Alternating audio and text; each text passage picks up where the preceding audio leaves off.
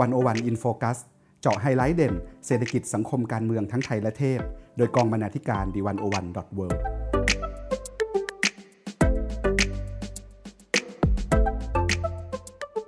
สวัสดีค่ะคุณผู้ฟัง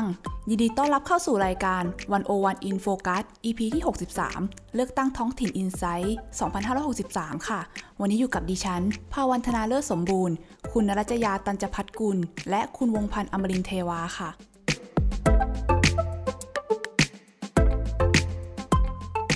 ฟังคะ วันที่ 20 ธันวาคม 2563 นี้ คนไทยที่มีสิทธิ์เลือกตั้งกำลังจะได้ตบเท้าเข้าสู่คูหาเพื่อเลือกตั้งอบจ ซึ่งถือเป็นการเลือกตั้งท้องถิ่นครั้งแรกในรอบ 6 ปีตั้งแต่มีรัฐประหารในเดือนพฤษภาคม 2557 เลยนะคะ ในการเลือกตั้งครั้งนี้เนี่ย ถือเป็นหมุดหมายสำคัญที่ประชาชนจะได้วาดภาพท้องถิ่นแบบที่ตัวเองอยากเห็น ผ่านระบบเลือกตั้ง แล้วก็นโยบายของผู้สมัคร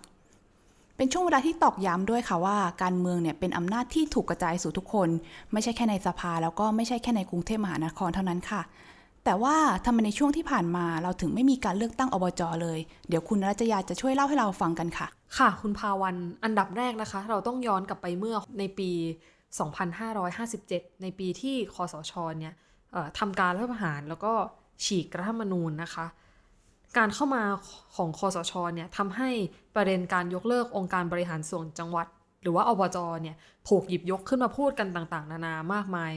ว่าจะมีการยุบอบจเพราะว่าไม่ว่าจะเป็นสิ้นเปลืองงบประมาณ หรือว่าพื้นที่การดูแลของอบจเนี่ยซ้ำซ้อนกับองค์กรการปกครองส่วนท้องถิ่น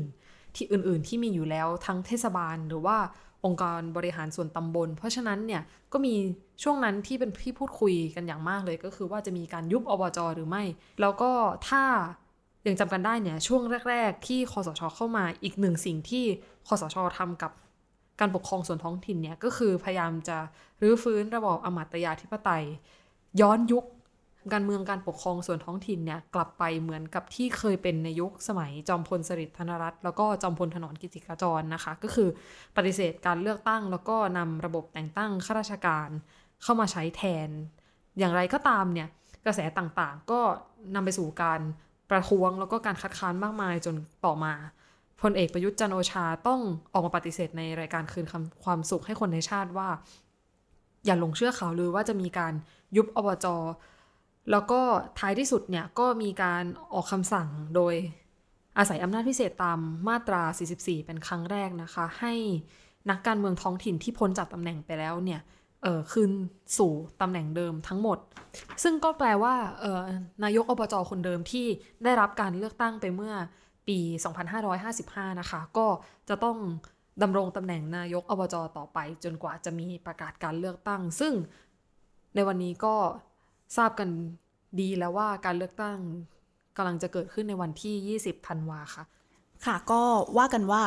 คนเปลี่ยนเวลาก็เปลี่ยนสังคมเองก็เปลี่ยนเหมือนกันค่ะ ในช่วงระยะเวลา 6 ปีที่ผ่านมามันก็ทำให้การเมืองแต่ละท้องที่เนี่ยมีสีสันมากขึ้นในการเลือกตั้งท้องถิ่นรอบนี้ เดี๋ยวเราจะมาดูกันแต่ละภาคเลยค่ะว่า ในแต่ละที่เนี่ยมันมีความน่าสนใจอย่างไร ขอเริ่มต้นจากภาคเหนือก่อนละกันค่ะ ซึ่งนี่เป็นความเห็นจากอาจารย์พิญญพันธ์พจนะลาวันจาก สาขาวิชาสังคมศึกษา คณะมนุษยศาสตร์และสังคมศาสตร์ มหาวิทยาลัยราชภัฏลำปางค่ะ ซึ่งก็มองว่าภาคเหนือเนี่ยมีบริบทที่ค่อนข้างจะเฉพาะตัว เพราะว่ามีอัตลักษณ์เชิงวัฒนธรรมความเป็นคนเมือง และก็มีสิ่งที่น่าสนใจก็คือในมิติเศรษฐกิจและการเมืองเนี่ย ก็มีความแตกต่างระหว่างก่อนรัฐประหาร แล้วก็หลังรัฐประหารมากเลยทีเดียว โดยก่อนรัฐประหารรัฐบาลคุณยิ่งรักเนี่ย คนในภาคเหนือเนี่ยอาจารย์เขาเล่าว่า นักธุรกิจและชนชั้นกลางค่อนข้างจะมีความหวังกับการสร้างรถไฟความเร็วสูงกันมาก มีความหวังขนาดที่ว่าเมืองขนาดกลางอย่างลำปาง ไปจนถึงเมืองขนาดใหญ่เนี่ยมีคอนโดผุดขึ้นมากมาย เพราะว่ารู้สึกว่าเดี๋ยวจะมีความเจริญมาถึงบ้านและมีอนาคตรออยู่ข้างหน้า แต่พอรัฐประหารผ่านไปเราก็ยังไม่เห็นรถไฟความเร็วสูง จนกระทั่งถึงทุกวันนี้ คนเหนือเนี่ยก็เลยรู้สึกว่ามีความหวังลดน้อยถอยลง แล้วก็แต่เดิมเนี่ยภาคเหนือเองเราก็อาจจะเป็นที่รู้กันอยู่ว่า มีเชียงใหม่เป็นศูนย์กลางความเจริญหลักทำให้ทุกอย่างพอเข้าสู่สถานะปกติเนี่ย ความเจริญทุกอย่างก็พุ่งกลับไปสู่เมืองใหญ่อย่างเชียงใหม่เหมือนเดิม จังหวัดอื่นๆ อย่างแม่ฮ่องสอนที่แม้จะโตมาเป็นเมืองท่องเที่ยวสำคัญ หรือว่าพะเยาที่มีมหาวิทยาลัยพะเยาเกิดขึ้น และกลายเป็นเมืองแห่งการศึกษาเนี่ยก็ถือว่าเป็นการเติบโตที่เป็นโตแบบตามยถากรรมอะค่ะไม่ได้มีแนวทางพัฒนาจากรัฐที่ชัดเจนเท่าไหร่ ส่วนความต้องการของคนเหนือเนี่ยเขาต้องการอะไรกัน อย่างแรกเนี่ย อาจารย์พิยพันธ์กล่าวว่าปัญหาที่คนเหนือมองเห็นคือปัญหาหมอกควันค่ะ คนเหนือเนี่ยจะได้รับผลกระทบจากสิ่งนี้เหมือนกันหมด ไม่ว่าจะเป็นคนในเมืองหรือคนทำการเกษตรต่างๆ แต่ว่าคนที่อยู่ในเมืองกับคนที่ทำการเกษตรอาจจะมองปัญหาหมอกควันเนี่ยต่างกันอยู่บ้าง โดยเฉพาะในช่วงที่หมอกควันหนาๆฝุ่น PM 2.5 เยอะๆเนี่ยคนในเขตเมืองอาจจะโทษ คนที่เป็นเกษตรกรหรือคนเก็บของป่าซะส่วนใหญ่เพราะเชื่อว่าเขาทำการเผาไร่ข้าวโพด เผาป่าเพื่อที่จะเก็บของป่ากันทำให้แม้ว่าปัญหาหมอกควันเนี่ยนะคะ จะเป็นปัญหาที่เป็นปัญหาใหญ่ร่วมกันในท้องที่ แต่ว่าคนในแต่ละพื้นที่เนี่ยเข้าใจต่างกัน แล้วก็ไม่ได้มีการพูดคุยถกเถียงในระดับนโยบายเลยว่า ตกลงแล้วเนี่ยจุดร่วมกันในการหาของป่าการทำการเกษตร หรือว่าทุกทางออกที่ทุกคนพอใจเนี่ยมันควรจะไปอยู่จุดไหน แล้วก็เราอาจจะไม่รู้ว่าจริง ๆ แล้วเนี่ยปัญหาหมอกควันเป็นปัญหาที่อบจแต่ละพื้นที่สามารถแก้ไขได้หรือเปล่า เพราะว่าอาจจะเป็นปัญหาที่อบจไม่มีอำนาจแก้ไขมากขนาดนั้น นี่ก็เป็นสิ่งที่ยังตกค้างอยู่ในใจของคนเหนือค่ะ แล้วนอกจากปัญหาหมอกควันเนี่ยก็ยังจะมีปัญหาเรื่องแหล่งงาน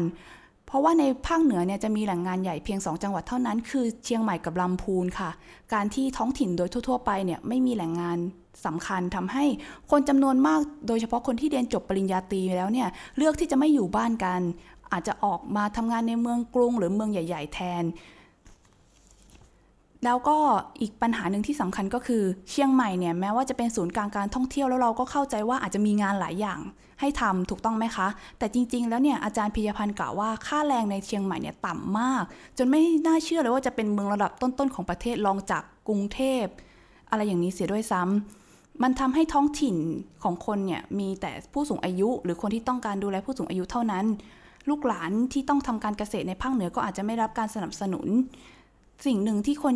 เหนือต้องการร่วมกันก็คือจะทำอย่างไรให้ภาคเหนือเนี่ยมีแหล่งงาน แล้วก็เกิดการจ้างงานที่ยั่งยืนในท้องถิ่นทำให้คนท้องถิ่นกลับมาอยู่กับบ้านได้ แล้วก็มีคุณภาพชีวิตที่ดีด้วย อย่างไรก็ตามอาจารย์พิยพันธ์มองว่าปัญหาเหล่านี้เนี่ย เป็นปัญหาสำคัญ แต่ว่าไม่ถูกหยิบยกขึ้นมาพูดมากนักในท้องถิ่น เพราะว่าในท้องถิ่นแต่ละที่เนี่ยอาจจะไม่มีการไหลเวียนของข่าวสารหรือพูดง่ายๆ คือไม่มีสื่อท้องถิ่นคอยรายงาน เรื่องเหล่านี้ให้กับคนทั่วๆไปได้ฟังกันทำให้คนชนชั้นกลาง ในท้องถิ่นอาจจะไม่ตระหนักถึงปัญหาเหล่านี้ แล้วก็มองแต่ปัญหาอื่น ๆ ในระดับชาติมากกว่าค่ะ พอเราได้ยินปัญหาและความต้องการของคนในท้องถิ่นนี้อีกอีกสิ่งที่น่าสนใจก็คือ แล้วกลยุทธ์และ นโยบายของผู้สมัครเนี่ยตอบโจทย์ความต้องการของคนในท้องที่แล้วหรือยัง ซึ่งถ้าเรามองกลยุทธ์การหาเสียงส่วนใหญ่ในภาคเหนือเนี่ยนะคะ อาจารย์พิยพันธ์บอกว่า ป้ายหาเสียงส่วนใหญ่เนี่ยไม่ค่อยบอกหรอกค่ะว่า นโยบายของคนเนี่ยคืออะไร แต่มักจะบอกว่าผู้สมัครเนี่ยเป็นคนของใคร เป็นคนจากท้องถิ่นไหนมากกว่า ก็อาจจะสื่อสารได้ว่า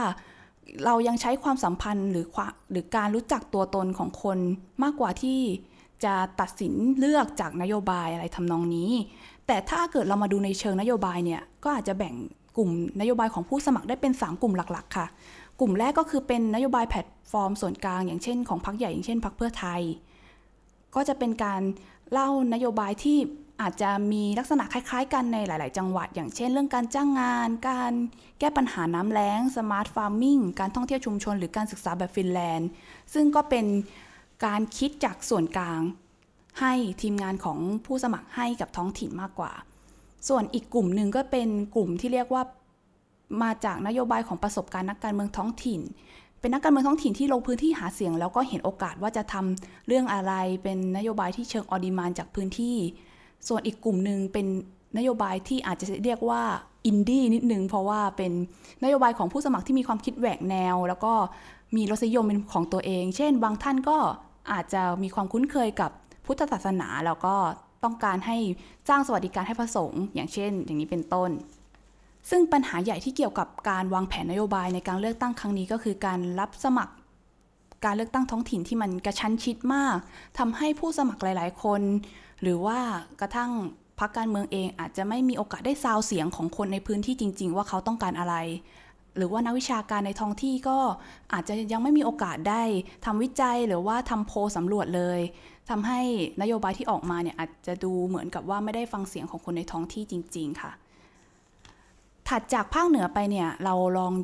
ไปดูอีกภาคหนึ่งที่มีความซับซ้อนแล้วก็น่าสนใจไม่แพ้กันเลยก็คือภาคตะวันออกค่ะ คุณวงพันธ์ไม่ทราบว่าใน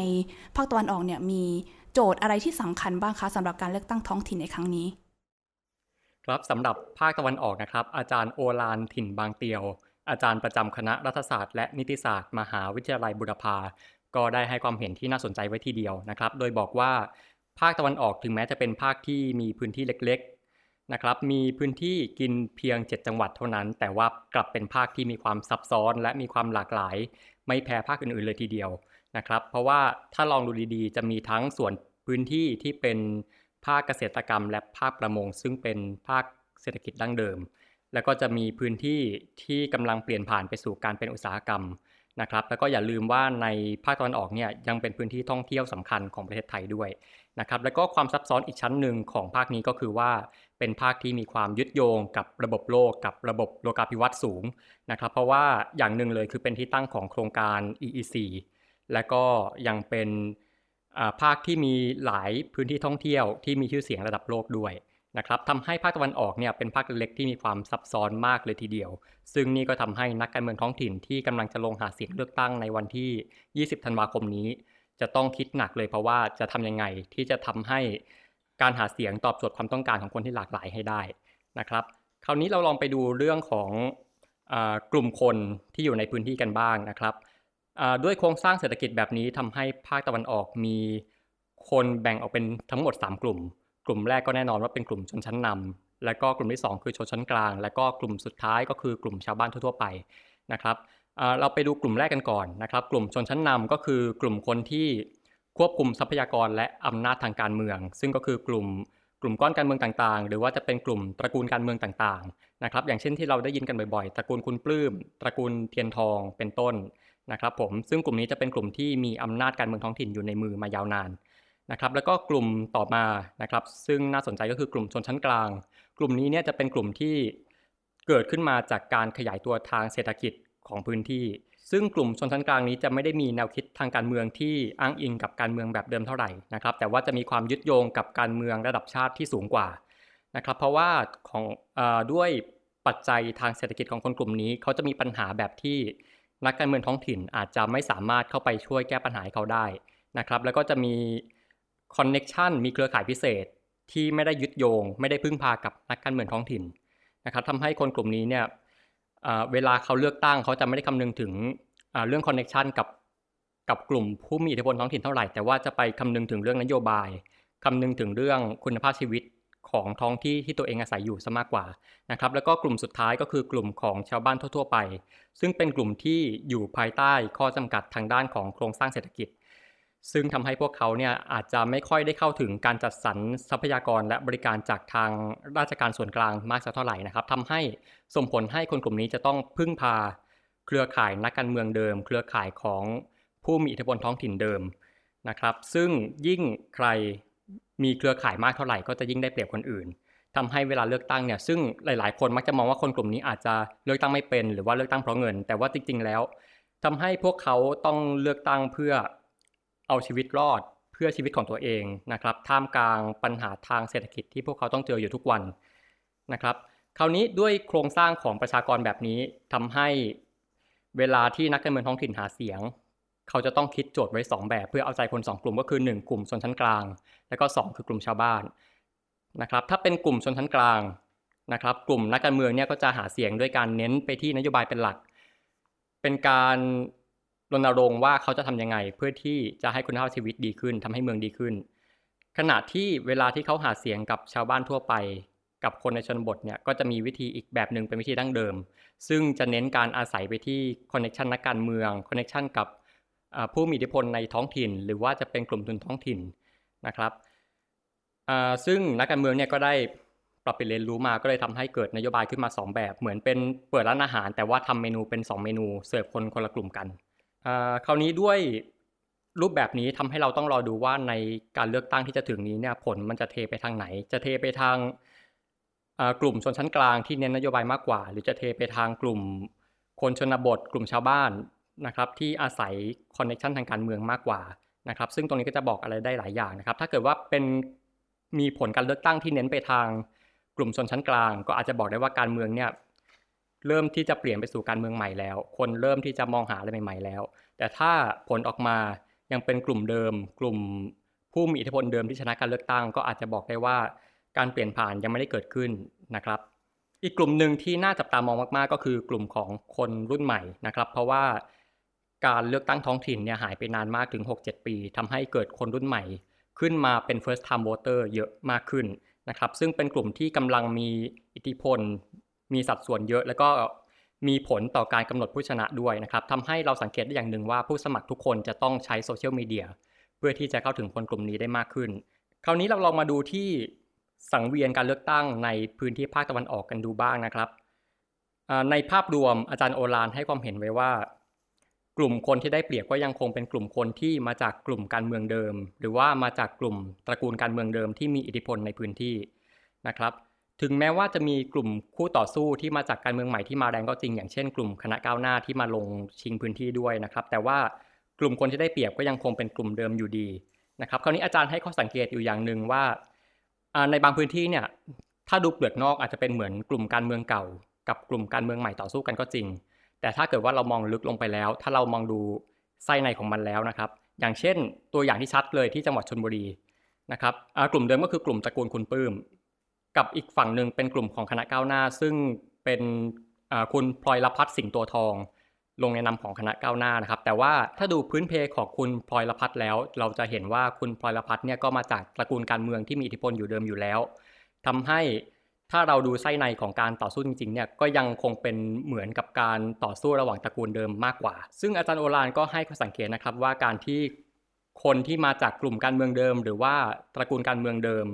เปลี่ยนเสื้อคลุมไปเป็นอยู่ภายใต้กลุ่มการเมืองใหม่นะครับอาจจะเป็นแค่การเอาใจกลุ่มชนชั้นกลาง รวมไปถึงคนกรุงเทพที่เขาอยากจะเห็นการเมืองเปลี่ยนแปลง แต่ว่าใช่ในจริง ๆ แล้วก็ยังคงเป็นกลุ่มการเมืองเดิมที่ยังต่อสู้กันอยู่นะครับหรือว่าในพื้นที่บางจังหวัดก็ ไม่ได้มีกลุ่มการเมืองใหม่ขึ้นมาต่อสู้ อย่างเช่น บางที่เนี่ยไม่ได้มีคณะก้าวหน้าลงต่อสู้ หรือบางที่ก็มีคนผู้สมัครอิสระลงต่อสู้ แต่ว่าไม่ได้มีความโดดเด่นนะครับทำให้หลายพื้นที่อย่างเช่นในจังหวัดตราด หรือว่าในจังหวัดสระแก้ว ก็ยังคงเป็นการต่อสู้ระหว่างกลุ่มเดิมอยู่นะครับผมแล้วก็ยังมีอีกจังหวัดหนึ่งที่อาจารย์โอรานบอกว่าเข้าคอนเซปต์กับการต่อสู้ระหว่างกลุ่มการเมืองเก่ากับใหม่มากที่สุดก็คือในจังหวัดระยองนะครับ ซึ่ง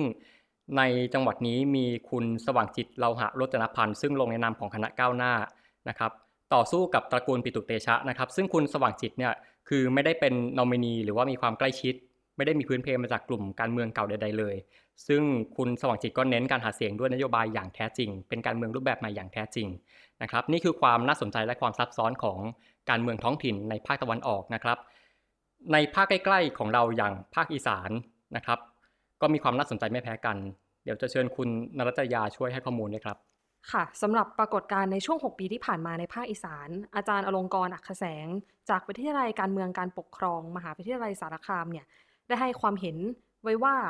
ในช่วง 6 ปีที่ผ่านมาเนี่ยที่ไม่มีการเลือกตั้งท้องถิ่น ปรากฏการณ์ในเชิงโครงสร้างที่เกิดขึ้นก็คือว่า ไม่ว่าจะมีหรือไม่มีการเลือกตั้งอบจอบตหรือเทศบาลเนี่ยพี่น้องประชาชนก็ยังดำเนินชีวิตได้อยู่ตามปกติ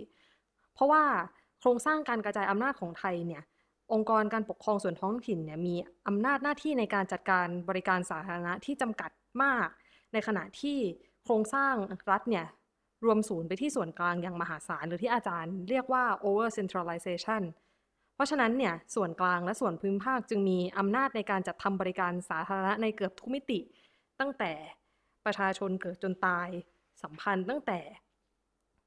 จากคันมันดาจนถึงเชิงตะกอนเลยทีเดียว ซึ่งในกรณีนี้เนี่ย กลับไปสวนทางกับการกระจายอำนาจที่เกิดขึ้นในระดับโลกที่การจัดการบริการสาธารณะเนี่ยจะต้องเป็นหน้าที่ขององค์กรการปกครองส่วนท้องถิ่นตั้งแต่เกิดจนตายเลยทีเดียว ยิ่งไปกว่านั้นแล้วเนี่ยการที่ไม่มีการเลือกตั้งท้องถิ่นเป็นเวลานานเนี่ยยิ่งทำให้อำนาจของอบจอบตและเทศบาลเนี่ยที่มีอยู่อย่างจำกัดอยู่แล้ว ยิ่งจำกัดขึ้นไปอีก แล้วก็ค่อยๆทำลายศักยภาพของท้องถิ่นนะคะ เพราะว่าการที่คอสชออกคำสั่งให้แต่งตั้งนายกอบจเนี่ย ส่งผลให้ผู้บริหารแล้วก็สมาชิกสภาระดับท้องถิ่นเนี่ยไม่อยากจะทำผลงานโดดเด่นทำแต่งานประเภทที่เรียกว่างานรูทีนรายวัน รวมไปถึงการที่ไม่มีการกำหนดเลือกตั้งอย่างแน่นอนเนี่ยยังทำให้การทำงานเป็นไปอย่างเชื่องช้า แล้วก็ไม่ตอบสนองต่อพี่น้องประชาชนในภาคนะคะ และท้ายที่สุดเนี่ยการที่ไม่มีการเลือกตั้งส่วนท้องถิ่น ไม่ได้ส่งผลเสียเพียงแต่ตัวองค์กรการปกครองส่วนท้องถิ่นเท่านั้น แต่ยังส่งผลกระทบต่อภาคประชาชนอีกด้วย เพราะว่าภาคประชาชนเนี่ย จากที่ถูกปิดกั้นมากอยู่แล้วเนี่ยยิ่งทำให้พวกเขาเนี่ยไม่มีส่วนร่วมผ่านเส้นทางการเลือกตั้งอีก เพราะฉะนั้นเนี่ยการ 6 ปีที่ผ่านมาในนี้เนี่ยอาจารย์อลงกรก็เลยเห็นว่า มันทำให้ทั้งตัวองค์กรแล้วก็ทั้งภาคประชาชนเนี่ยอ่อนแอหนักขึ้นมากค่ะ ส่วนสำหรับ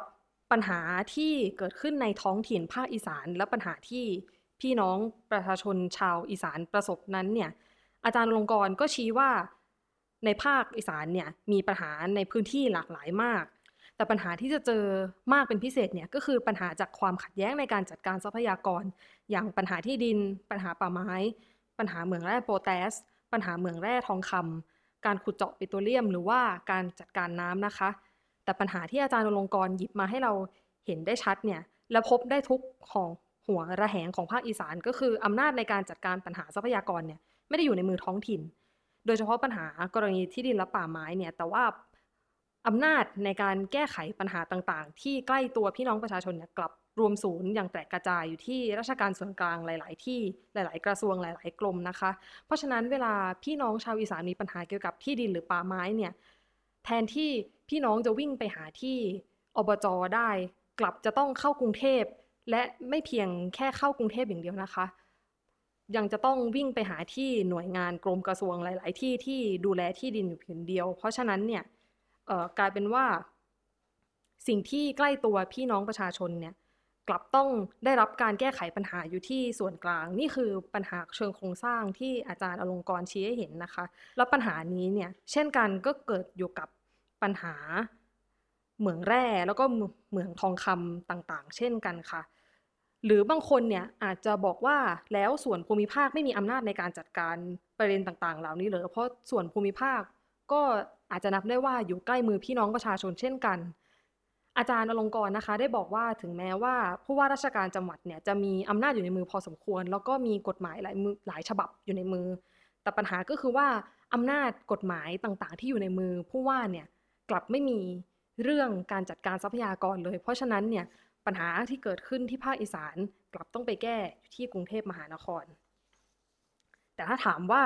ความคาดหวังเบื้องต้นของพี่น้องชาวอีสานต่อการเลือกตั้งครั้งนี้เนี่ยคืออะไร อาจารย์อลงกรได้ให้ความเห็นไว้นะคะว่า ความคาดหวังของพี่น้องชาวอีสานในการเลือกตั้งครั้งนี้เนี่ยถ้าเกิดว่าเราไล่ดูจาก Facebook ของ ผู้สมัครในภาคอีสานก็จะพบว่าคนในพื้นที่เนี่ยคาดหวัง แต่เพียงให้ผู้สมัครแก้ปัญหาเฉพาะหน้าที่ปลายเหตุเท่านั้น เช่น ต้องการให้ผู้สมัครเข้ามาจัดการซ่อมแซมถนนให้เรียบร้อย โดยการบอกต่อผู้สมัครว่าถนนเส้นนี้รอท่านอยู่นะ เหตุที่คาดหวังเพียงแค่นี้เนี่ยก็เชื่อมโยงกับที่ได้เกริ่นมาก่อนหน้านี้แล้วว่า เพียงเพราะว่าประชาชนเข้าใจขอบเขตอำนาจของอบจที่จำกัดจำเขียดว่าทำอะไรได้บ้างทำอะไรไม่ได้บ้างอะไรอย่างเงี้ยอย่างเช่น ปัญหาถนน ประชาชนก็สะท้อนให้เห็นว่ามีความเข้าใจว่าปัญหาการซ่อมถนนเนี่ยและถนนเส้นนี้โดยเฉพาะเนี่ยตกอยู่ในอำนาจของอบจนะคะ เพราะฉะนั้นเนี่ยในเมื่อประชาชนเองก็เข้าใจว่าอบจเนี่ยไม่สามารถดำเนินนโยบายอะไรที่นำไปสู่การเปลี่ยนแปลงเชิงโครงสร้างได้ ในทำนองเดียวกันผู้สมัครก็ทราบดีว่าตำแหน่งอบจเนี่ยมีอำนาจจำกัด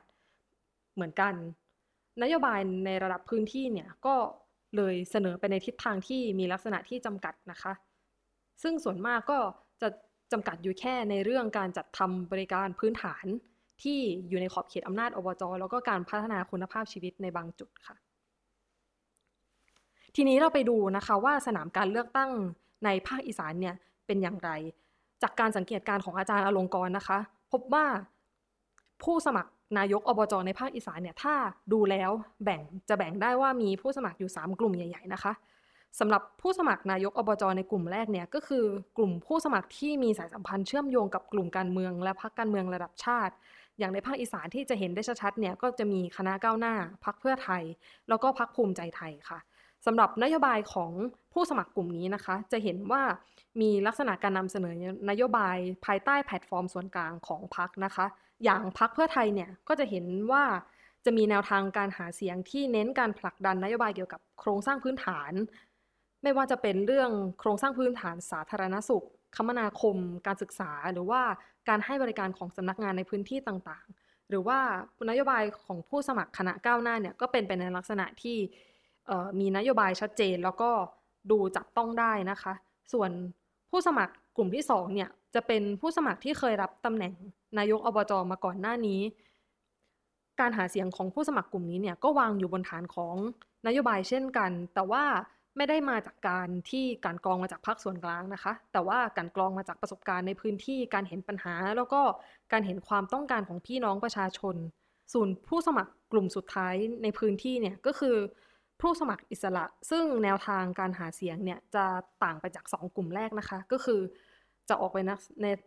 จะออกไปในทางลักษณะที่ลูกทุ่งลูกทุ่งหน่อยไม่มีนโยบายชัดเจน แล้วก็เน้นการพยายามสื่อสารออกไปว่า พวกเขาเนี่ยอยากลงมาเล่นการเมืองอาสารับใช้บ้านเมืองให้ให้พี่น้องประชาชน แล้วก็มุ่งมั่นตั้งใจอยากเห็นการเปลี่ยนแปลงสำหรับผลการเลือกตั้งท้องถิ่นในภาคอีสานนะคะ อาจารย์อลงกรคาดว่ามีความเป็นไปได้ที่สนามการเลือกตั้งครั้งนี้เนี่ย จะเป็นการต่อสู้ขับเคี่ยวกันระหว่างนักการเมืองที่มีความสัมพันธ์กับพรรคการเมืองระดับชาติ แล้วก็ผู้สมัครที่เป็นอดีตนายกอบจแต่ว่าในบางพื้นที่เนี่ยก็มีความเป็นไปได้เหมือนกันว่า ผู้สมัครอิสระจะชนะการเลือกตั้งนะคะ ส่วนประเด็นที่น่าสนใจมาก ๆสำหรับการเลือกตั้งครั้งนี้ และแตกต่างไปจากการเลือกตั้งครั้งก่อนๆนะคะ ก็คือเราเห็นว่าการเมืองระดับชาติและการเมืองระดับท้องถิ่นเนี่ยเริ่มมีความเชื่อมโยงกันมากขึ้น เพราะว่าแต่ก่อนการเลือกตั้งท้องถิ่นเนี่ย นักการเมืองท้องถิ่นจะพยายามไม่ยึดโยงตนเองกับพรรคการเมืองระดับชาติพรรคใดพรรคพรรคหนึ่ง เพื่อที่จะให้ตนเองมีอิสระในการต่อรองกับพรรคการเมืองหลายๆทัศแล้วก็เพิ่มโอกาสในการที่จะได้งบประมาณหรือว่าทรัพยากรต่างๆ จากการเจราจาจากพรรคการเมืองระดับชาตินะคะ ส่วนผู้มีสิทธิ์เลือกตั้งเนี่ยก็มีวิธีเลือกผู้สมัครนายกอบจต่างไปจากวิธีการเลือกนักการเมืองระดับชาติเช่นกัน ในการ เลือกตั้งระดับชาติเนี่ยผู้มีสิทธิ์เหล่านี้จะมองผ่านนโยบาย แต่ว่าในการเมืองระดับท้องถิ่นเนี่ยประชาชนจะรู้ว่าการเมืองการปกครองส่วนท้องถิ่นเนี่ยมีข้อจำกัดเชิงโครงสร้างอยู่แล้วที่ทำให้นโยบายบางอย่างเนี่ยไปได้ไม่ถึง เพราะฉะนั้นเขาก็จะพิจารณาจากการที่ว่าผู้สมัครคนไหนเนี่ยทำให้พวกเขาสามารถเข้าถึงบริการได้มากที่สุดนะคะ ข้อสังเกตหนึ่งที่เห็นได้ชัดเจนเลยว่าการเมืองระดับชาติและการเมืองท้องถิ่นเนี่ยเชื่อมโยงกันมากขึ้นก็คือ ผู้สมัครเนี่ยพยายามจะหาเสียงแล้วก็แข่งขันนโยบาย โดยการที่เอาตัวเองไปเชื่อมโยงกับพรรคการเมืองอย่างชัดเจนนะคะ อย่างกรณีของจังหวัดมหาสารคามเนี่ยอาจารย์อลงกรได้บอกว่า ผู้สมัครนายกอบจที่เคยเป็นอดีตสสหรือสวหรืออดีตรมตในระดับชาติเนี่ยสวมเสื้อคลุมพักเพื่อไทยลงสนามการเมือง ท้องถิ่นอย่างชัดเจน แล้วก็นำเสนอทีมบริหารนายกอบจนะคะว่าเป็นอดีตสสสังกัดพรรคเพื่อไทย ซึ่งก็หมายความว่าหากเลือกผู้สมัครนายกสังกัดพรรคคนนี้เนี่ยก็จะได้เพื่อไทยยกทีมทั้งทีมค่ะ เราได้ดู การเมืองท้องถิ่นในภาคเหนือ ภาคตะวันออก ภาคอีสานไปแล้วเรียบร้อยนะคะ ต่อไปอีกหนึ่งภาคที่เป็นสนามที่น่าสนใจมาก ๆ อีกเช่นกัน ก็คือภาคใต้ค่ะ สถานการณ์การเลือกตั้งท้องถิ่น ภาคใต้เป็นยังไงบ้างคะ หลังจากที่ไม่มีการเลือกตั้งไปแล้ว 6 ปี ค่ะ ก่อนอื่นเลยก็อยากจะต้องขอย้อนไปจนถึงยุค ในที่คอสชเนี่ยยึดอำนาจก่อนเลยแล้วกันนะคะ ในสายตาของอาจารย์ศรีนาตีวรรณชัย คณะบดีคณะเศรษฐศาสตร์ มหาวิทยาลัยสงขลานครินเนี่ยมองว่าภาคใต้เนี่ยเป็นหนึ่งในภาคที่แสดงให้เห็นว่านโยบายเนี่ยมีการท็อปดาวหรือรวมศูนย์ เป็นการสั่งการจากส่วนกลางอย่างเห็นได้ชัดเลยค่ะ ไม่ว่าจะเป็นนโยบายเรื่องท่าเรือ โรงไฟฟ้าถ่านหิน หรือเรื่องร้อนๆล่าสุด อย่างเช่น นิคมอุตสาหกรรมจนะเนี่ย ก็เป็นนโยบายที่คนท้องถิ่นอาจจะไม่ได้เห็นด้วยเท่าไหร่ ก็มีการขับเคลื่อนการต่อสู้ภาคประชาสังคม ต่อหน่วยงานรัฐให้เห็นอยู่เนืองๆนะคะ ซึ่งสิ่งเหล่านี้เนี่ย อาจารย์บอกว่าเป็นการตอกย้ำไม่เห็นว่าการกระจายอำนาจของเราเนี่ยยังไปไม่ถึงไหนเลย แล้วความต้องการของคนใต้ที่แท้จริงนะคะคืออะไร คือแม้ว่าคนใต้เนี่ยจะมีความแตกต่างหลากหลายมากมายก็จริง แต่เกือบทุกคนเนี่ยมองว่าเศรษฐกิจเนี่ยเป็นเรื่องสำคัญค่ะ โดยเฉพาะช่วงโควิดค่ะ สินค้าส่งออกสำคัญของภาคใต้อย่างเช่น ยาง ปาล์ม ไปจนถึงบริการท่องเที่ยวเนี่ยได้รับผลกระทบกันอย่างทั่วหน้าเลยทีเดียว ฉะนั้นเนี่ยประเด็นเรื่องยางปาล์มหรือว่าราคาอย่างนี้นะคะ ก็ยังไม่มีไอเดียที่จะมาแก้ปัญหา แม้ว่ามหาวิทยาลัยที่เป็นสถาบันศึกษาสำคัญเนี่ยก็ยังรู้สึกติดตันเลยค่ะ ว่าจะนำเสนอแนวทางแก้ไขปัญหาให้กับเกษตรกร หรือว่าคนในท้องที่อย่างไรดี ซึ่งอาจารย์ศรีนาฏบอกว่าไอ้ปัญหาตรงเนี้ย มันเป็นปัญหาเชิงโครงสร้างที่สำคัญอย่างหนึ่งด้วยนะคะ คือประเทศไทยเนี่ยไม่มีทิศทางด้านการลงทุน ด้านความรู้หรือการวิจัยนวัตกรรมสู่ท้องถิ่นเลย ไม่รู้ว่าจะมีการวิจัยนวัตกรรมท้องถิ่นอย่างไรให้ประชาชนเนี่ยมีรายได้สูงขึ้น ลักษณะแบบนี้เนี่ยทำให้พอเกิดปัญหาโควิด แบบนี้ สินค้าส่งออกที่สำคัญราคาตกแบบนี้ก็ไม่รู้ว่าจะไปทำงานอะไรต่อ และประชาชนภาคใต้เองก็เริ่มตั้งคำถามต่อปัญหาเชิงเศรษฐกิจของตัวเองว่า เราจะต้องให้ส่วนกลางเป็นคนแก้ปัญหาหรือเปล่า เพราะว่าสุดท้ายแล้วท้องถิ่นของเราสามารถทำอะไรกับปัญหาราคายางนี้ได้ไหม ซึ่งนี่ก็เป็นปัญหาเรื่องการรวมสูงในภาพรวมค่ะ นอกจากเรื่องเศรษฐกิจแล้วเนี่ยความต้องการของคนทั่วไปในท้องถิ่นเนี่ยก็เป็นเรื่อง อาจจะเรียกได้ว่าเป็นเรื่องในชีวิตประจำวัน อย่างเช่น คุณภาพชีวิตพื้นฐาน ถนนหนทาง ไฟฟ้าน้ำต้องมีคุณภาพดี ส่วนในพื้นที่ 3 จังหวัดที่เราคิดว่าน่าจะมีประเด็นที่สำคัญเนี่ยเขาอาจารย์ก็ให้ความเห็นว่านอกจากเรื่องความมั่นคงแล้วเนี่ยเขาก็อยู่เป็นเหมือนชาวบ้านปกติเนี่ยแหละค่ะ คือไม่ได้ต้องการจาก ต่างจากเราสักเท่าไหร่ ต้องการเศรษฐกิจที่ดี ต้องการการพัฒนาพื้นที่ที่สอดคล้องกับทรัพยากรของเขา โดยอาจารย์บอกว่า คนส่วนหนึ่งใน 3 จังหวัดชายแดนภาคใต้เนี่ยไปเป็นแรงงานที่มาเลเซีย เพราะว่าในพื้นที่บ้านเกิดของเขาเนี่ยเขาไม่รู้ว่าเขาจะทำงานอะไรได้บ้าง เขามักจะมุ่งหาพื้นที่อุตสาหกรรมเสมอ ทั้งๆทที่จังหวัดเหล่านี้เนี่ยสามารถต่อยอดเรื่องประมงหรือการค้าขายในท้องถิ่นได้ แล้วก็ สามารถทำได้ดีด้วยถ้าเกิดอบจหรือว่าส่วนกลางเนี่ยตั้งใจช่วยเหลืออย่างจริงจังค่ะ เรามาดูนโยบายของผู้สมัครในภาคใต้กันบ้างค่ะ อาจารย์สีนาเนี่ยให้ความเห็นไว้ว่า ผู้สมัครเลือกตั้งส่วนใหญ่มักจะเสนอนโยบายแบบกลางๆ ซึ่งจะทำให้ได้คะแนนเสียงจากกลุ่มคนที่หลากหลาย มากกว่าการเสนอนโยบายที่ถูกใจฝั่งใดฝั่งหนึ่ง ซึ่งเนื้อหาส่วนใหญ่เนี่ยก็เป็นเรื่องเกี่ยวกับการทำให้ชุมชนมีคุณภาพชีวิตที่ดีขึ้น การพัฒนาขนส่งมวลชน การศึกษา การท่องเที่ยว แล้วก็อาจจะมีเรื่องภัยพิบัติเพิ่มเข้ามา เพราะว่าภาคใต้เนี่ยก็มีปัญหาเรื่องน้ำท่วมกันอยู่ถูกไหมคะ แต่ยังไม่มีใครพูดถึงเรื่องยากๆ อย่างเช่นเรื่องเศรษฐกิจ หรือว่าจะแก้ปัญหายางปาล์มยังไง เพราะว่าก็อาจจะย้อนกลับไปที่ว่าเขารู้กันว่าขอบเขตของอำนาจท้องถิ่นเนี่ยก็อาจจะยังไปไปไม่ถึงจุดนั้นกันค่ะ ส่วนในกลุ่มผู้สมัครเนี่ยก็อาจจะแบ่งได้เป็นใหญ่ๆ 3 กลุ่ม ก็คือกลุ่มแรกเป็นคนที่ไม่ได้เสนอตัวว่าเกี่ยวข้องกับพรรคการเมือง อาจจะเป็นนักการเมืองท้องถิ่นที่อยู่มานาน เป็นคนที่ประชาชนรู้จักดี แล้วก็เห็นผลงานกันอยู่แล้ว อันนี้ก็จะไม่ได้แปะป้ายกันค่ะว่าจะเป็นคนของพรรคพลังประชารัฐหรือว่าประประชาธิปัตย์กัน ส่วนกลุ่มที่2เนี่ยเป็นกลุ่มผู้สมัครที่ยึดโยงกับพรรคการเมืองใหญ่ ๆ เลย และกลุ่มที่ 3 เป็นผู้สมัครอิสระ ซึ่งสิ่งที่น่าสนใจก็คือ ถ้าเกิดเราไปดูวุฒิการศึกษาหรือเออ คุณสมบัติของผู้สมัครเหล่านี้เนี่ยจะเห็นได้ว่าเป็นคนที่มีการศึกษาเรียนจบกันมาดีมาก แล้วก็อาชีพเนี่ยค่อนข้างหลากหลายเลยทีเดียว ที่น่าสนใจที่สุดคือบางคนมาสมัครโดยที่รู้อยู่แล้วว่าตัวเองอาจจะแพ้ค่ะ แต่ก็อาจจะกล่าวได้ว่าเขาออกอยากจะมาส่งเสียงออกมาแสดงให้เห็นนโยบายใหม่ ๆ ในการพัฒนาท้องถิ่นของตัวเองก็ได้ ซึ่งถ้าถามว่าใครมาแรงในรอบนี้ อาจารย์ซีนาน่ะมองว่าสายพลังประชารัฐเนี่ยค่อนข้างจะมี connection ที่กว้างขวาง จึงคิดว่าสายพลังประชารัฐเนี่ยน่าจะตีสายประชาธิปัตย์ที่เป็นฐานเสียงสำคัญของภาคใต้ได้มากขึ้น และแต่ว่าในบางจังหวัดเนี่ยก็มีโอกาสอาจจะได้คนเดิมก็ได้ค่ะ อย่างเช่นในฝั่งอันดามันหรือ 3 จังหวัดชายแดนภาคใต้ อย่างไรก็ตามนะคะ เรื่องการเลือกตั้งท้องถิ่นเนี่ยมันก็เป็นส่วนหนึ่งของนโยบายการกระจายอำนาจที่อาจจะมีทางเลือกอื่น ๆ ตามมาด้วย ซึ่งอาจารย์ทั้ง 4 ท่านเองเนี่ยก็ได้เสนอว่าหลังจากนี้ไปแล้วเนี่ยนโยบายการกระจายอำนาจสู่ท้องถิ่นอย่างแท้จริงเนี่ยควรจะพัฒนาไปในทิศทางไหน หรือควรจะทำอย่างไรบ้าง ซึ่งคนแรกแรกสำหรับอาจารย์ศรีนาฏเนี่ยก็มองในมิติเศรษฐศาสตร์ค่ะว่า เราควรจะต้องมีรถแมพที่ชัดเจนว่ากระจายอำนาจเป็นขั้นตอนยังไง ในอย่างแรกก็คือเป็นเรื่องการศึกษา เราควรจะกระจายการศึกษาสู่ท้องถิ่น ให้ท้องถิ่นเนี่ยมีโอกาสจัดการเรื่องหลักสูตรของตัวเอง รับ การรับครูด้วยตัวเอง หรือว่าการพัฒนาครูด้วยตัวเองค่ะ เพราะว่าบางท้องที่ที่มีความ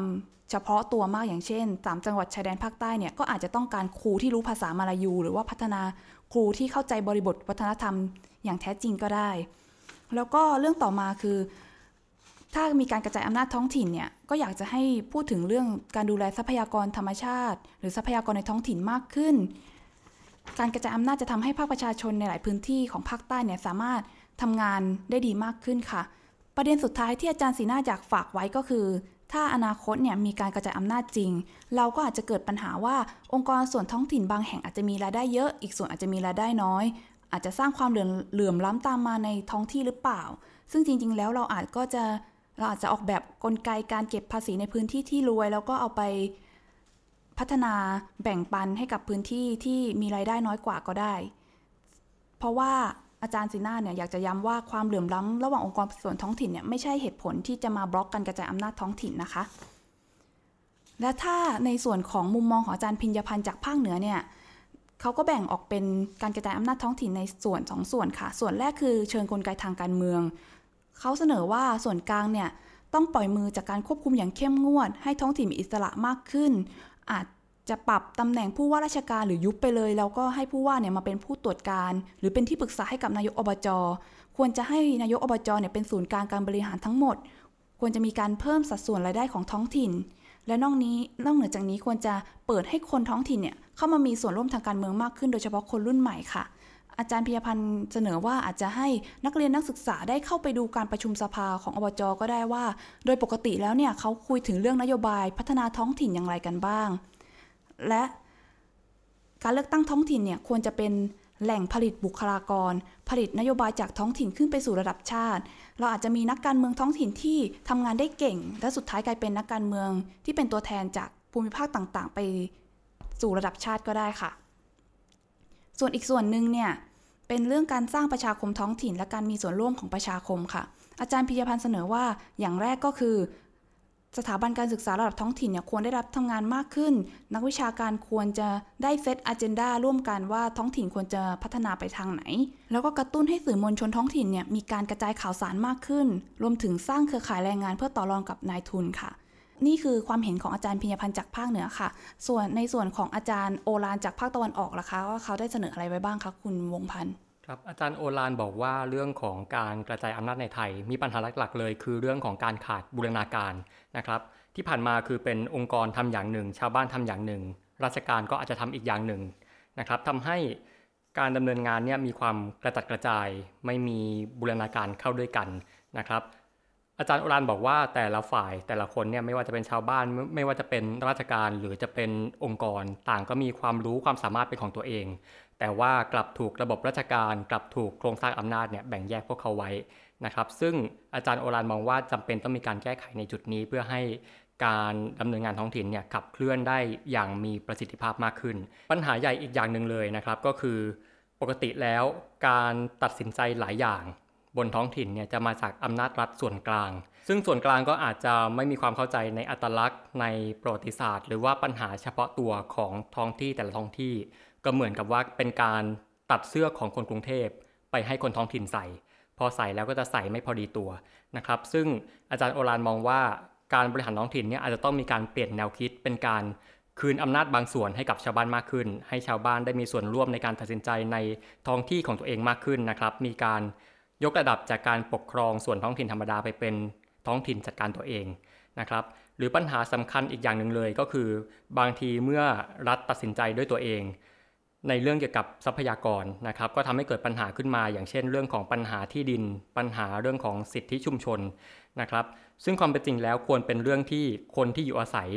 กับทรัพยากรควรจะเป็นคนที่จัดการด้วยตัวเองนะครับ อาจารย์มองว่า ถ้าจัดการเรื่องนี้ได้แล้วจะทำให้การกระจายอำนาจเนี่ยพัฒนาขึ้นไปได้มากนะครับ ต่อมาอาจารย์อลงกรณ์ก็ได้ให้ความเห็นที่น่าสนใจไว้เหมือนกันใช่ไหมครับ คุณรัตยา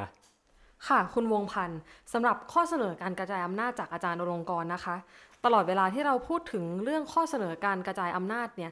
คำที่เรามักจะได้ยินบ่อยๆ ก็คือ จังหวัดจัดการตนเอง หรือว่าอาจจะมีข้อเสนอที่ให้เลือกตั้งผู้ว่าราชการจังหวัด ซึ่งสังกัดอยู่กับส่วนภูมิภาคนะคะ แต่ในทัศนะของอาจารย์อลงกรเนี่ยอาจารย์เห็นว่า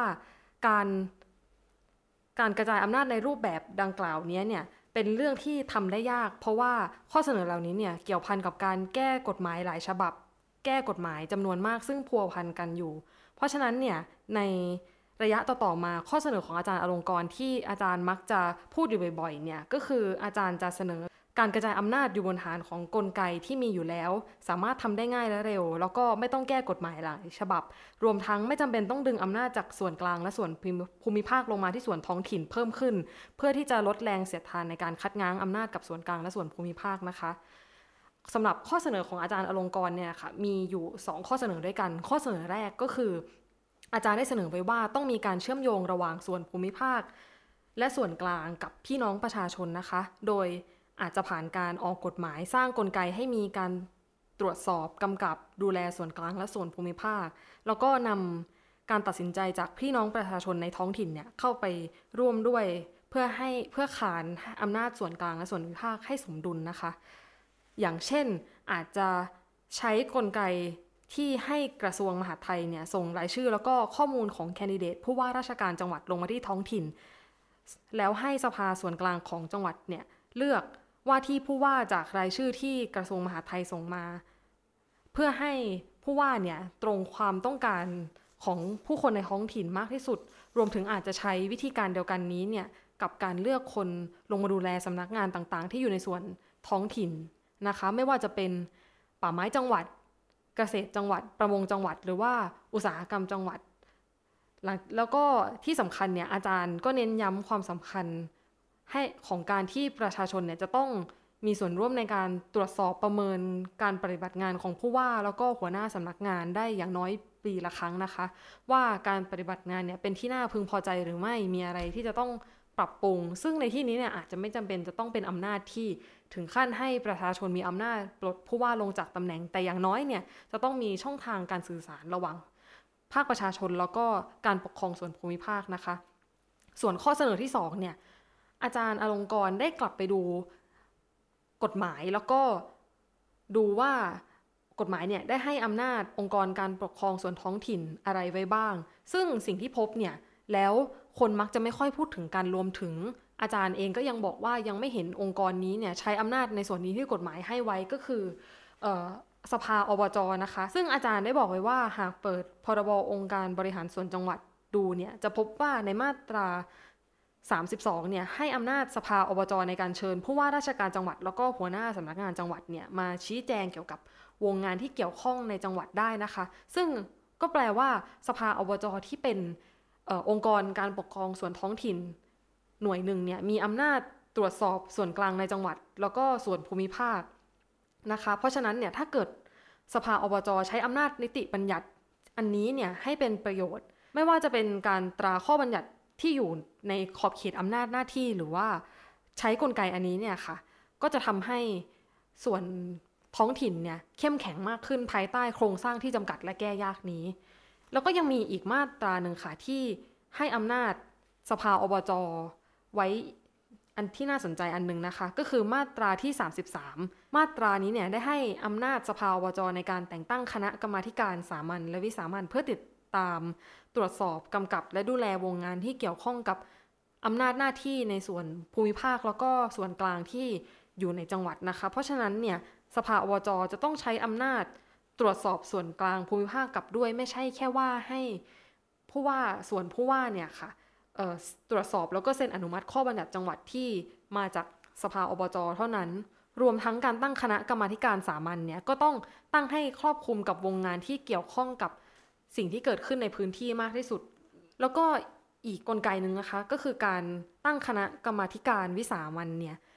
จะต้องไม่เพียงให้แค่สมาชิกสภาอบจเข้าไปอยู่ในคณะกรรมการได้เท่านั้น แต่ยังต้องเปิดให้ประชาชนเข้าไปมีส่วนร่วมได้ เพราะฉะนั้นถ้าเกิดว่าใช้กลไกคณะกรรมการวิสามันอย่างเข้มข้นนะคะ ก็จะแปลว่าประชาชนก็จะย่อมมีโอกาสมีส่วนร่วม ในการปกครองส่วนท้องถิ่นมากขึ้นนะคะ ในการกลั่นกรองข้อเสนอต่างๆ เพื่อทำเป็นข้อบัญญัติสุดท้ายแล้วเนี่ยอาจารย์อลงกรนะคะ ได้ทิ้งท้ายไว้ว่า การนำอำนาจ กระจายลงไปยังองค์การปกครองส่วนท้องถิ่นเนี่ยไม่ใช่เพียงหนทางเดียวในการกระจายอำนาจเท่านั้น ในสำหรับอาจารย์อลงกรการกระจายอำนาจที่ดีที่สุดเนี่ยคือการนำอำนาจจากส่วนกลางเนี่ยลงไปสู่มือพี่น้องประชาชนให้ได้ เพราะฉะนั้นเนี่ยไม่จะต้องไม่มีเพียงแค่การเลือกตั้งอย่างเดียวเท่านั้นการเลือกตั้งเนี่ยไม่เพียงพอแต่ว่าต้องออกแบบกลไกอะไรบางอย่างเนี่ยที่ นำอำนาจเนี้ยลงมาสู่ในมือประชาชนให้ได้เพื่อให้ประชาชนสามารถมีส่วนร่วมตรวจสอบได้ค่ะ ค่ะ และนี่คือภาพรวมทั้งหมดที่วันโอวันอินโฟกัสเก็บมาฝากคุณในวันนี้นะคะสำหรับคุณผู้ฟังที่สนใจติดตามบทความเกี่ยวกับการเลือกตั้งท้องถิ่น สามารถติดตามได้ที่เว็บไซต์ d101.world ค่ะ แล้วอย่าลืมวันที่ 20 ธันวาคม 2563 นี้ไปเลือกตั้งอบจกันนะคะสำหรับวันนี้ดิฉัน ภาวันธนาเลิศสมบูรณ์ คุณรัจยาและคุณวงพันธ์ ต้องขอตัวลาไปก่อน สวัสดีค่ะ